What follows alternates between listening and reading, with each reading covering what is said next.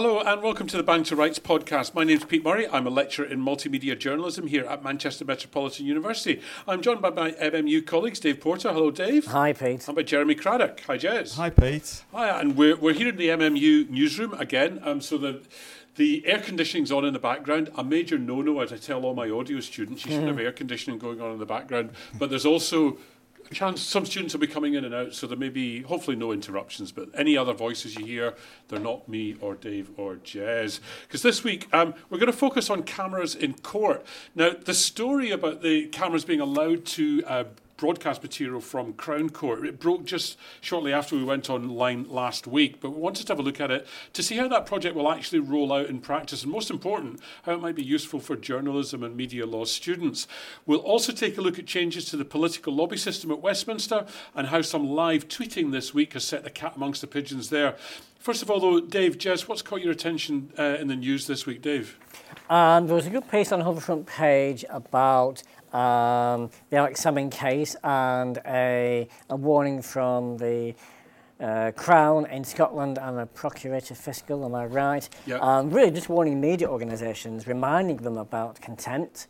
And although we all have the same contempt, we both countries have the same contempt laws, and 1981 Contempt of Court Act, uh, nothing to publish, which is prejudicial, etc., etc. We all know um, how it's enforced is uh, much tighter regime, much more strict regime in Scotland. Um, we were chatting about this, this before we came on, people Yeah, thinking maybe yeah. less to do with the mainstream press than uh, sending a warning away to social media to social users. media. Yeah, Yeah, which is so, in- yeah. So just for background, Alex Salmond, you, I assume you know, former First Minister of Scotland, long-time Mm-hmm. leader of the, the Scottish National Party, um, and is is facing trial on sexual um, Yes. misconduct, uh, sexual abuse charges, um, and there has been a lot of speculation.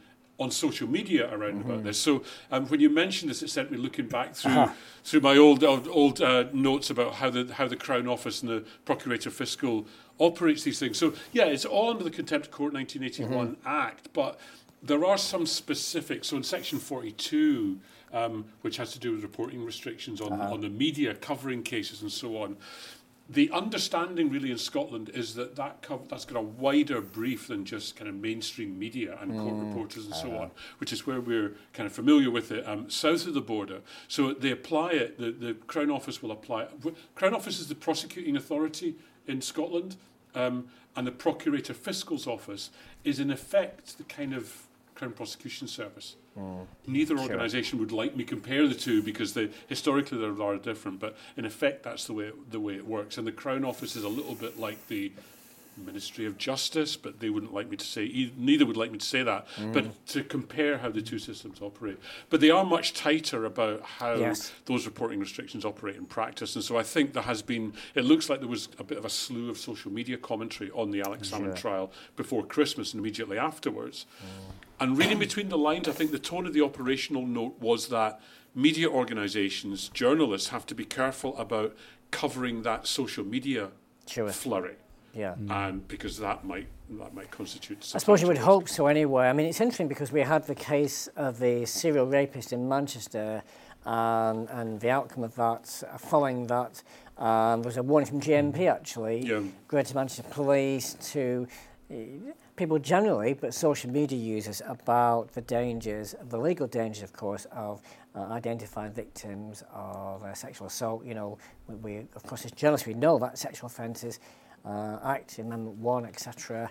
Um, but it's interesting that they felt the need to warn people really that they, because getting a knock on the door from the police for having, you know, broken um, Section 1 a- anonymity order. Yeah. And um, yeah, interesting. Yeah, I'm actually just going back to the Scotland thing as well. Sorry, the Alex Salmond case. Uh, what was interesting about the, the article um, discussing the situation was, and I didn't know this, was a case, I think it was late 70s, maybe 1979, where the Glasgow Herald had fallen They picked up a story you know from the Press PA? Association. Yes. The, the story was filed Written- south of the border, of course. but north of the border it was seen as, so as, that's as a really good contempt, yeah. example. Yeah. I didn't know about that actually. Yeah, So it yeah. just shows that the, the culture of the two countries uh, they share the same mm. laws but have different cultures. Yeah, and, and effectively sort of slightly different case law as well. So there's yes. a number of cases, and you can see this. I'll, I'll put I'll put a link um, for for listeners. I'll put a link to the relevant page on the Crown. Office mm-hmm. um, website, and you can have a look at some of the case studies because yeah. there have been a few, and certainly around the, the, turn of the decade, 2011, there were a couple of important cases. One of which involved the BBC um, about about all of this stuff. So it's worthwhile having a look yes. at that. But just in general, uh, there's a general understanding that contempt is more strictly applied by the courts and by the mm. prosecuting authorities in Scotland, and particularly regards identification of, of, of an accused, for example. So once mm. a case is active, there's much much stricter okay. uh, guidelines on that, and that's mm. the that's the kind of practical effect that we're taught, you know, as mm-hmm. journalists north of the border, mm, just be sure. very, very careful about using any images at all because you're likely to, to get into trouble. And already, uh, there's been a case, uh, an episode of the, of the Gogglebox program was pulled by Channel 4. Yes, because, because of comments made into, into by uh, families or members of families, yes. Interesting. Yeah. Yeah, they're worthwhile keeping an eye on, and certainly when the when the case comes back to the courts, when the full case comes back, I mean there will be enormous public interest in that. So we'll, yeah. we'll, come back to that, and I'll uh, maybe approach some of my um, former colleagues in Scotland mm-hmm. who are covering the case and get yes. get their view. So we'll come back to that. One of the things I wanted to look at was just very quickly in the news this morning. Um, Ofcom has launched a public interest test into the Daily Mail, buying up the i newspaper because uh, they this happened, what, the, you'll remember in November last year, the Daily Mail and General Trust, which also runs a Metro newspaper, and obviously, and, and crucially, really, the Mail Online website, put in its bid for the I newspaper, which is owned by Johnston Press.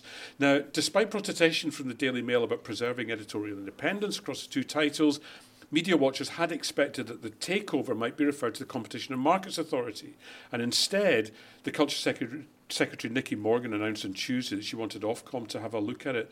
I think Ofcom looking at it is probably because of the, the mail online mm, aspect to it, because yeah. they, they talk about different elements of the regulatory code, plurality across the, the industry and so on. And, and so I think that's one of the areas that they, certainly wanted to look at. There had been, I think, a, an issue for the National Union of Journalists um, were concerned in early November before um, Daily, the Daily Mail put its bid in that NewsQuest might take it over. Sure. And uh, NewsQuest does not have a great history in terms of taking papers over and then closing them down. Mm. So um, I think there was generally a welcome from the NUJ that at least some investment was going into that. And although they might have reservations about Daily Mail doing it, mm. they did seem to be putting in a lot of money in, in behind the bid. So they were fairly content with it. But now Nicky Morgan wants to have a look at some of the specifics of it.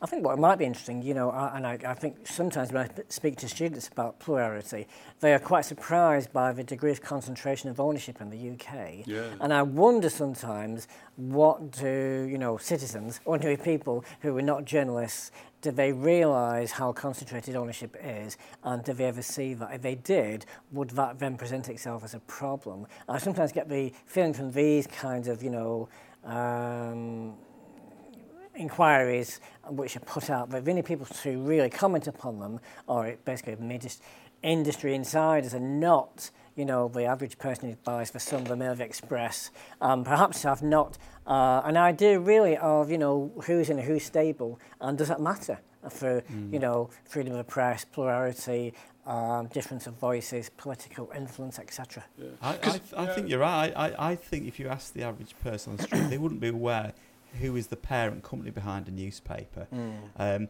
they're probably more aware of who are the broadcast owners. When you think of yeah. Rupert Murdoch's um, broadcast interests, you know, and Fox News, all that sort mm. of thing, people are perhaps more conscious of that. But individual newspaper owners perhaps yeah. less yeah. aware. Because if I mentioned those two, those two players, Johnston Press and NewsQuest, between the two mm. of them, they, they account for what ninety odd percent mm, of yeah. all the regional and, and local newspapers yeah. in the UK, yeah. and then you got and, um, mm, in, the, in Norfolk in the southeast and so on. Reach and yeah, I mean Reach is a different a different kettle of fish altogether, really, because we're talking about the big national titles, so the MEN, uh, the Mirror, and, sure. and so on. But in terms of the local press and the regional press, much much smaller. So it's interesting that Johnston Press is keen to get out of that to get out of that national area mm. where the eye was, oh. and uh, so from that point of view, it's good news for them really that uh, that the Daily Mail's potentially yeah. going to take over. Concentrate on the uh, you know the regional historically yeah. where it's yeah. been. Yeah. And from an outsider's view, probably the, the, the, the layman or laywoman probably looking at the eye being put into the same table as the Daily Mail would Mm. see there's a you know complete um, contrast of papers there. Yes. But so the concern over editorial um, independence, Independence, is yeah. important, isn't Well, it? the, yeah, I mean, the Daily Mail was at great pains back in November to say that they would maintain editorial, independ- editorial independence across the two, even though you know they are so far apart politically, yes, aren't they? yeah, and and yeah. uh, they're likely, quite possibly, to move even further apart as, as this Conservative government kind of beds in. yeah. And to ch- to change either of those papers in the direction of the opposite paper would be to interfere with the mm. audience. The wouldn't make sense. It wouldn't make commercial no. sense, would it? Really, no. to interfere with that. Yeah. So um, yeah, that's that's that. Um, the the consultation runs until what have we got? The fifth of February. Um, so uh, Nicky Morgan, presumably the culture secretary, will make an announcement quite shortly after that. Um, Ofcom, uh, there's nothing in their notes really to say which way they'll go either way, but they will make a recommendation to, Yeah. to the minister, and uh, and she'll announce um, the go ahead or the amber light or wha- whatever whatever comes of it as um, then so we'll keep an eye on that. We'll come back to that um, next month um, as and when. Jez, so getting back to the, the cameras and court Yes. stuff, um, this was something that you particularly wanted to have a look at uh, this Yeah. week. Um, really interesting, and, and in a way, it kind of uh, going back to what you were saying before with the Alex Salmond case and the sort of different legal cultures between Scotland and England and Wales. And Scotland has, for quite a while now, had cameras. Um, Sort of recording uh, judges' sentencing. yeah, so there's been remarks from the uh, the Court of Session, which is Mm. effectively the High Court um, in Scotland, or, um, and uh, also from the High Court. Um, which is the kind of Crown Court level of the just the justice system in Scotland. Yes. So there's been various judgments from that, and of course, one of the most famous, one of the, the first of them all, was actually the Lockerbie judgment, the, the delivery of the sentencing, uh, the, the delivery of the conviction of the Lockerbie bomber, um, which I was at in, in, in the Netherlands, and that was one of the first. But the, the we didn't see anything of the court. No, Nothing of the no. courtroom, just the judges, and that's been what's kind of taken over, I think, Yeah. in, in the Crown Court system here, isn't and it? that's kind of the uh, that's that will be the details of this new um, system here in England and Wales, uh, which has been piloted in eight Crown Courts, Yeah. I believe, over the last several months. But uh, so it'll be TV or cameras will be allowed into uh, broadcast the uh, the remarks, sentencing remarks of judges in particularly in high profile cases.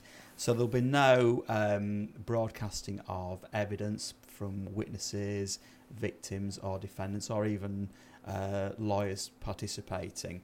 Um, and there's been assurances, I think, from from uh, th- that this isn't sort of the thin end of the wedge towards full uh, Mm. coverage of cases as we have in America.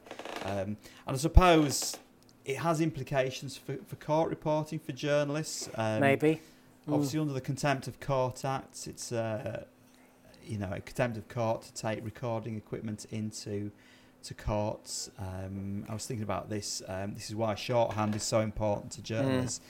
But if we were to see um, further coverage of you know cameras in, in court, could that see um, a shift in the industry in terms of the way we train journalists? Well, quite you know. quite possibly. I mean, actually, we've used some of the clips from the pilot scheme here on the podcast Yes, in the past. yeah. So um, uh, the judgment from um, uh, from recollection, I think it was Lord Thomas about the um, the uh, anti-fracking activists um, in, uh, in Preston.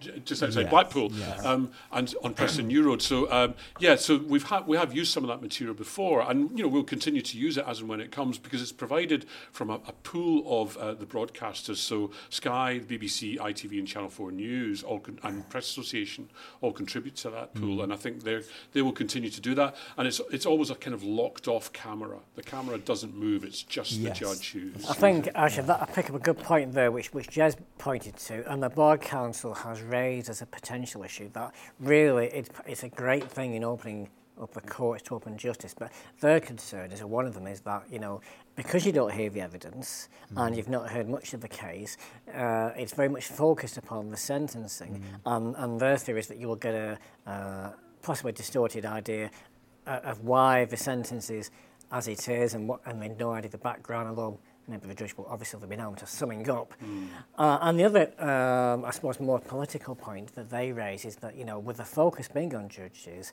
there's always that danger given enemies of the people headlines that, you know, yeah. judges may come in for some personal attacks, some uh, media attacks, and um, because of its singular focus, it may somehow produce a skewed idea of what, of what Crown yeah. courts are. I don't know. I think it, it I think it's a fairly uh, a relevant point to bring up actually. Yes, yeah. It was interesting immediately after after the uh, announcement came out because you mentioned um, the conviction earlier this month of Reynhard Sinaga, the, the yes. serial rapist, mm. and how people were thinking, well, wouldn't it have been great to be able to see the judge's comments about that? Because she made some very mm. she made some very interesting remarks about mm. about all of that in the process of investigation and kind of safety on the streets of Manchester and everything. And so it would have been good to see some of that as well as just read read the text of it. So that that might be a good example of, of how the yes. system might work in future because there will will be high profile cases. It won't be everything that goes through mm. Crown Court. And with high profile mm. cases, you could, of course, watch the sentence and then go back, go back and, and, and read. Yeah. yeah. So, mm. yeah, there's, there are safeguards. Yeah. And I suppose the whole idea behind um, the Contempt of Court Act uh, and not allowing recording equipment in is to try and encourage that open um, discussion of evidence and, and not intimidating witnesses, particularly witnesses and victims, um, if they were feeling that they were being scrutinised by cameras. Um, that would discourage open justice, really. Um, but nevertheless, clearly the justice system is, mm. is looking to align itself with the 21st century, really. And you, you look at how reporters can uh, tweet um, sentences uh, or verdicts immediately from court. That's been allowed really for about a decade now, isn't yeah, it? and been able to tweet evidence and cross-examination yeah, and so on. So yeah, you yeah. can see this, you know, the justice yeah. system's moving. And also the aftermath of a Crown Court case, uh, immediately in the footsteps when, when a sentence is passed, it, it's you. You know, the cameras are there to see people's elation, or you know, the, the defendant's elation, the, the, the uh, you know, they've got off, or you know, the fa- victim's family that they've been sentenced and found guilty. Yeah. So um, it's quite a contrast between the, this hidden world of the court mm. and then suddenly the, the, media coverage outside. Well, the, the anti-fracking protesters is a really, really good example of that because the, the report that the report on the BBC um, included exactly that. So there was okay. footage of the protesters when they were re- released from from the High Court, and there was also the, the, the judgment from, from the judge as well. And the BBC oh. combined mm. both of them. So Great. if I can if I can find that uh, that story, I'll I'll put that into the show notes and people can have a look at it because oh. it's a really it's a I think it's an ideal example of the kind of stuff that we're talking yeah. about and the kind of yeah. the mixture of material that you mentioned there, Dave. Yeah. Okay. Yeah. So, uh, Jez, any other thoughts on it? How long? This is we've, we've gone beyond the pilot now, and this is going to be rolled out properly. Apparently so. Yes. Um, all the things I was reading about it, I think I don't think the sentencing remarks will be broadcast live. I think they will be. They'll be on a delay. They'll be on yeah. a delay, won't mm-hmm. they? Yes, but yeah. then they'll be mm. available. Um, so yeah, so um, at this stage, it, the other the other aspect I was thinking about was um, the number of journalists who go out to cover courts has, has reduced so much over the mm. over recent years, particularly with local newspapers that just don't have the resources to sit reporters in court day after day. Yeah. And I think while this is still covering the big uh, big cases, it may result in more court reporting appearing in, in newspapers, in radio and TV broadcasting, because that material is going to be a- accessible, isn't it? Well, it's a great, for us, educational tool yeah. for students. Yeah. You know, uh, just to bring it, although we take them to court and uh, having it immediately, you can use in, in lectures and, and classrooms, fantastic. Certainly, from the broadcaster's point of view, it makes a huge difference to have mm. that material available. So, you yeah. know, it, it brings yeah. the viewer in literally into the courtroom, yes, which is yeah. something that we can't it do demystifies under normal the, and it helps the whole process. It. Yeah, yeah, absolutely, absolutely. And I, and I suppose it'll it'll still enjoy uh, absolute privilege, um, yes. even though yeah. reporters mm. won't be in court. I yeah. guess they will still have the. Uh, well, we can also see how the, how it's changed the.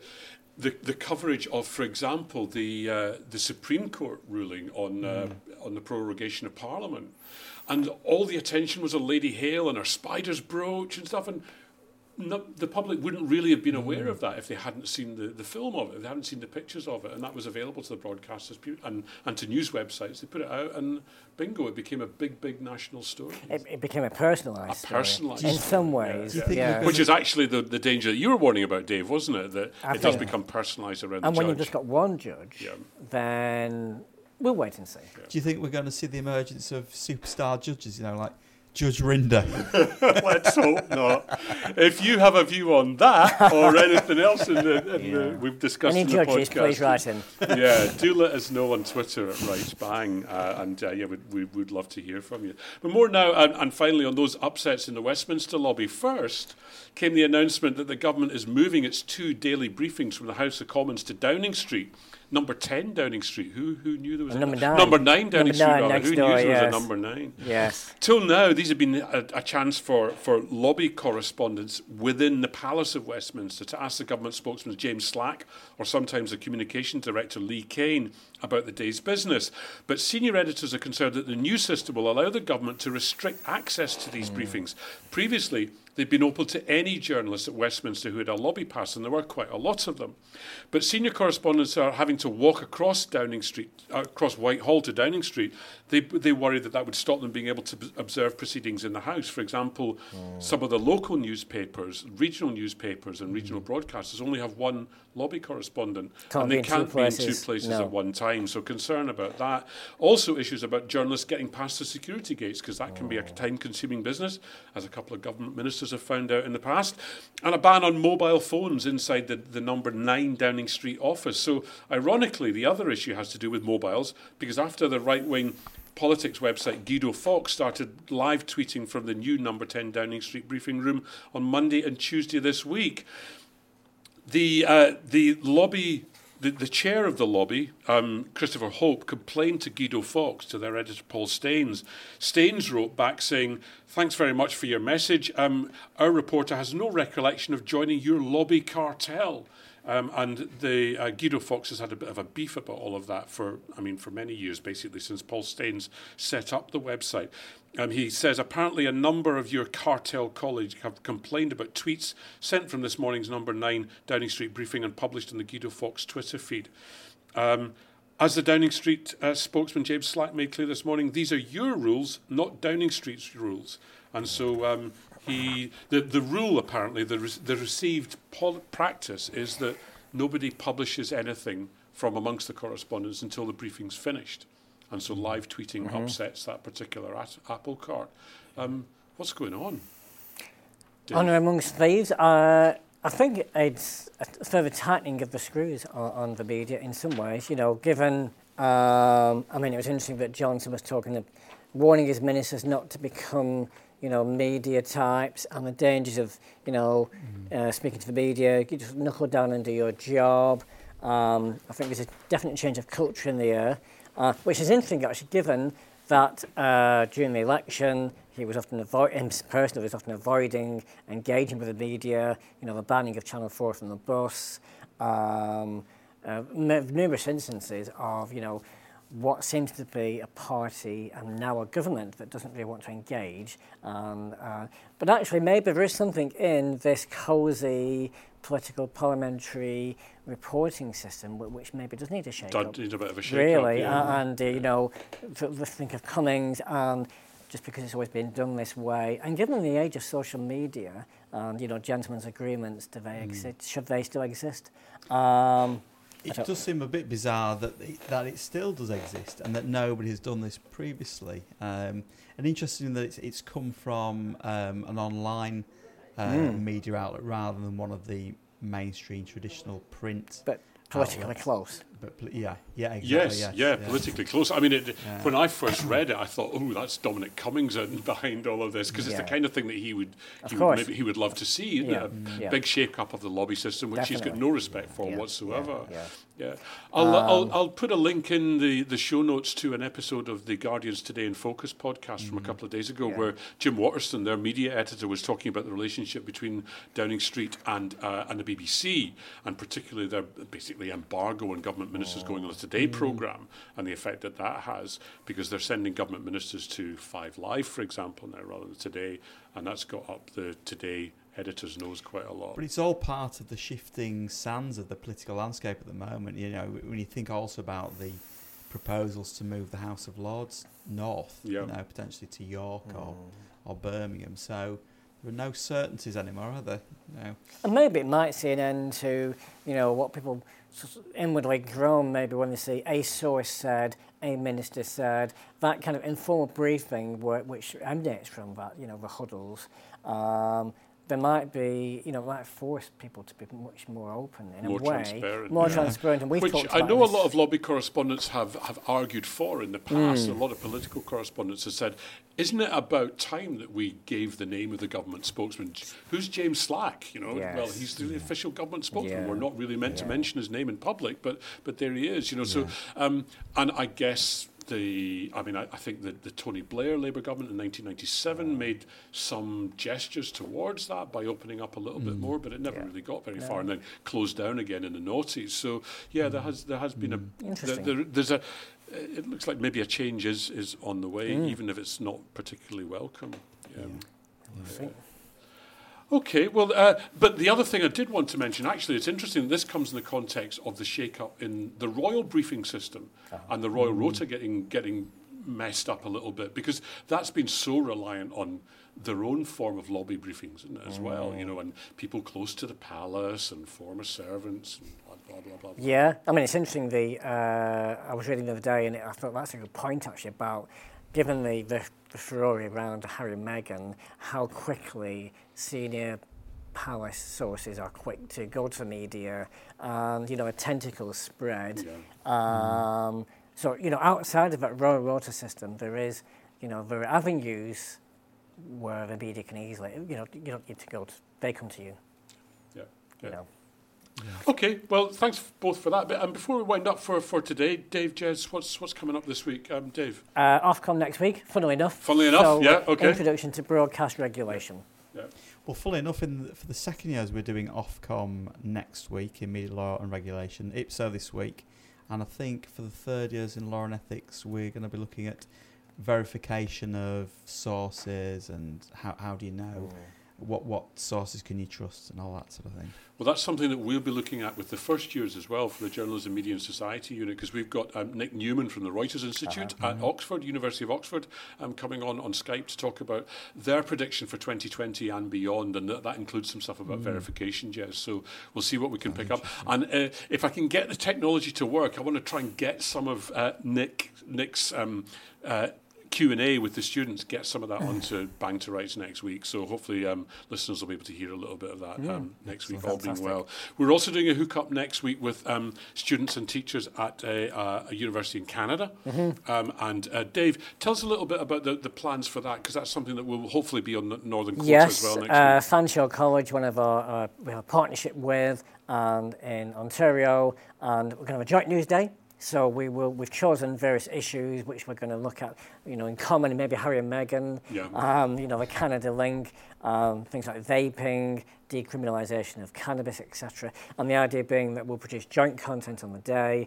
Our students will team up and, and pair it with Canadian journalism students produce joint content and we'll share across both platforms. They have a, a very uh, busy news website, not dissimilar to Northern Quota. They have a radio station. So it's just going to be a chance for you know to forge links internationally, to share content, and for students to kind of look beyond Manchester. Yeah, great. So that's all happening on Wednesday Wednesday next week, which is our normal recording day at the Sure. moment. So you and I, Dave, are both going to be very busy with, with all the Canada link up stuff. So I think what we'll probably do next week's Bang to Rights might will almost certainly be on Thursday. Uh, we'll go online on Thursday, possibly Friday, depending how long it takes to mop up all that stuff to put that stuff together into. But any audio that we can from that link up, we'll, we'll Yes, get onto Bang to Rights next week. So Bang to Rights next week will be a little bit different, and hopefully the week after We have Claire Sanderson, who's the uh, editor of uh, Women's Health magazine. She's also going to be talking to her first years, and she will also do that as part of, of Bang to Rights in week after next. So look out for all of that in the coming weeks. But um, that's it for, for this week. Remember to tweet us at Rights Bang if there are issues from your reading or your lectures that you'd like us to cover in future editions, so getting into mm-hmm. February time. Remember to subscribe to Bang to Rights, search for us on Spotify, Apple Podcasts, or Stitcher, and we'll drop straight onto your podcast feed. Or you'll also find us on the Northern Quarter SoundCloud feed, and that's all one word MMU Northern Quota. In the meantime, we have been Bang to Rights. Thanks, Dave. Thanks, Pete. Thanks, Jez. Thanks, Pete. And thank you for listening. We'll see you soon.